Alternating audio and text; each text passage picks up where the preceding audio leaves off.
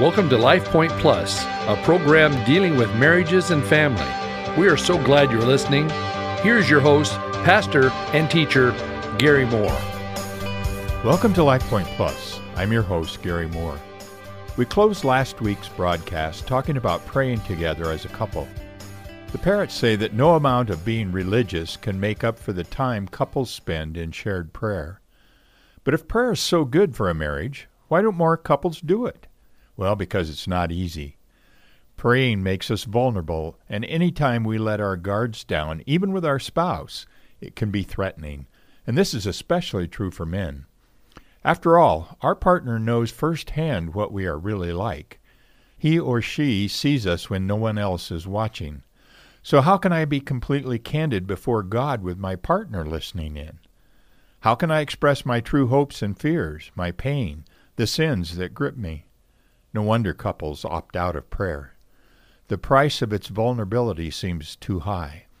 And many times couples fall into the trap of preaching through their prayers and subtly jabbing each other with their good intentions. There are many different ways to pray together. If you're just beginning, just pray a prayer of thanksgiving. That's all.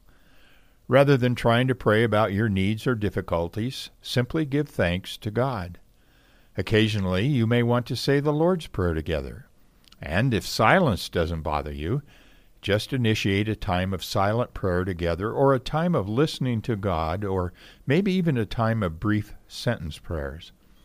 You know, for several years, my wife and I closed out each day this way. We bought a couple's devotional book where the daily devotional wouldn't take more than about five minutes to read. One of us would read the devotional for that day and the other one would pray.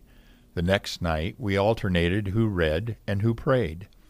And we found this to be a very meaningful thing for us. We've talked about how each of us has a different personality type. Well, it's important to understand how both you and your partner love God. In Gary Thomas's book, Sacred Pathways, he describes nine ways we tend to relate to God. Listen as I give you Gary's description for each of them Rank the top two or three styles that fit you best. Then try to predict your partner's top pathways. I know you're trying to do this while listening to the radio may be difficult, so if you would like to have this listening, just email your request to Pastor Gary at cloverdalechurch.org and I'll send them to you. Here they are so you can begin to even think about this whole concept. The traditionalist.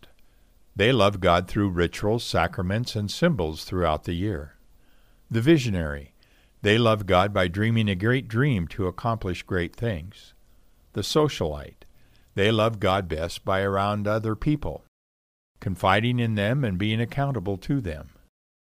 The intellectual seeks God with his or her mind by considering a new theological concept. The caregiver. They love God by being compassionate and loving others, even if it means significant sacrifice. The activist. They are at war with injustice and love God by fighting it. The naturalist. They feel closest to God in the out of doors in the midst of creation. The worshiper. They are inspired by joyful celebration and music. Remember, how you and your partner show love to God in the most meaningful ways may be different for each of you. Well, before we continue with today's broadcast, I want to remind you once again of the couples conference I'm leading May 17th and 18th at Cloverdale Church of God. You can go to my website, www.mutualunderstanding.net, and click on the Couples Conference PDF to download the registration form. Fill that out and mail it with your $25 check to Cloverdale Church of God. You can read an overview of each session by clicking on the Learning Opportunities tab and then on the Learn More button under the seminars listing. It's going to be a great time of fun and learning. Well, I want to shift gears now and introduce you to Dr. Willard F. Harley, Jr. In 1986, he published his signature book, His Needs, Her Needs Building an Affair Proof Marriage. This bestseller has been translated into 22 languages and has sold more than 3 million copies worldwide. Another of his works is titled Love Busters Protecting Your Marriage from Habits That Destroy Romantic Love. The emphasis of Dr. Harley's work is in helping couples identify their emotional needs and how these can be met within the marriage relationship. If you'd like a copy of Dr. Harley's Emotional Needs Questionnaire, again, you can simply mail me at Pastor Gary at cloverdalechurch.org and I'll send you a copy. We're going to spend the next few weeks looking at Dr. Harley's work. Over the years as a counselor specializing in marital relationships, Dr. Harley has asked the following question What could your spouse do for you that would make you the happiest? He collected the answers and classified most of the responses into 10 emotional needs admiration, affection, conversation, domestic support, family commitment, financial support, honesty and openness, physical attractiveness, recreational companionship, and sexual fulfillment. Obviously, the best way to keep a husband and wife happily married is for each of them to meet the needs that are most important to the other. Sounds easy, right? but it turns out that it's not. What Dr. Harley found was that nearly every time he asked couples to list their needs according to their priority, men listed them one way and women the opposite way. Of the ten basic emotional needs, the five listed as most important by men were usually the five least important for women, and vice versa. No wonder husbands and wives have so much difficulty meeting each other's needs. They are willing to do for each other what they appreciate the most, but it turns out that their efforts are misdirected because what they appreciate most, their spouses appreciate least. Remember, as we've said before, every person is unique. While men on the average pick a particular five emotional needs as their most important, and women on the average pick another five, any individual can and does pick any combination of the basic ten. Remember, you aren't married to Mr. Average Man or Mrs. Average Woman. You're married to a very specific one. That's why it's very important that you and your spouse identify the combinations of needs that are unique to your marriage. By learning to understand yourself and your spouse as totally unique people with particular emotional needs, you can identify your needs and communicate them to each other. Dr. Harley's Emotional Needs Questionnaire will assist you in doing this. After each other's five most important emotional needs have been identified, the next step is to become an expert in meeting your spouse's needs. Now, that doesn't mean painfully gritting your teeth and making the best of something you hate.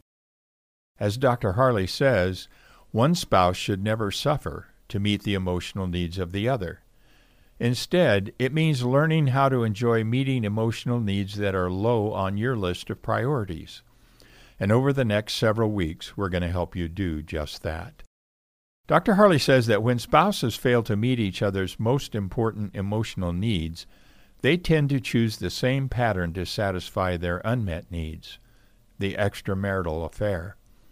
People wander into affairs with astonishing regularity in spite of whatever strong moral or religious convictions they may hold. Why? When a spouse lacks fulfillment of any of the basic needs, it creates a thirst that must be quenched. If changes do not take place within the marriage to care for that need, the individual will face the powerful temptation to fill it outside of marriage. If we are to make our marriages affair proof, we cannot hide our heads in the sand. The spouse who believes his or her partner is different and despite unmet needs would never take part in an affair may be in for a devastating shock someday. Instead, we need to understand the warning signs that an affair could happen, how such liaisons may begin, and how to strengthen the weak areas of a marriage in the face of such a relationship. Well, how do affairs usually start? An affair usually begins as a friendship. It may be someone from those you both consider your best friends, or it may be someone you have met at work, church, or a community function. Conversation draws you together. At first, you talk about various topics of interest, but over time, you begin to share personal problems with each other. As you spend time together, you discuss more intimate problems, and eventually, the problems you discuss reflect unmet emotional needs. As your friendship deepens, you start giving each other mutual support and encouragement, especially in regard to your unmet needs. Life is difficult. Many people become disillusioned about the way their lives are turning out. And when they find someone encouraging and supportive, the attraction toward that person acts as a powerful magnet. But the attraction is not logical, it's emotional. When you become involved in an affair, you and your lover seem to have an unconditional willingness to meet each other's emotional needs. You feel sure that no one else could ever be as exciting a partner as your new secret lover. As the intensity of your mutual care and passion increases, you discover that you are caught in a trap of your own making. You lose all sense of judgment as you literally become addicted to each other in a relationship built on fantasy, not reality. While most people would deny they could ever get involved in an affair, the hard truth is that under certain conditions, any of us can fall victim. It happens to very normal men and women. It happens through a very deceptively simple process. Remember, Satan works through deception. First, you let someone outside of marriage meet one of your most important emotional needs, say, intimate conversation. You may feel that there's no problem just talking to someone, especially if your own spouse doesn't seem interested in the problems you face. Next, you find this friend to be particularly concerned for your welfare, and you begin to feel the same way toward your friend. The conversation turns to affection. From there, you begin to explain to each other what you need most in life, and you both express a desire to meet those needs for each other. You think you've found your soulmate. Well, our time's running out for today. We'll pick up here next week. Well, have a great weekend this week. God bless you. I look forward to our time together next week. Thank you for listening today. This program is brought to you by Cloverdale Church of God. If you would like to reach Pastor Gary, please email him at pastorgary at cloverdalechurch.org. To know more about the church, go to our website at www.cloverdalechurch.org. Thanks for listening and be blessed.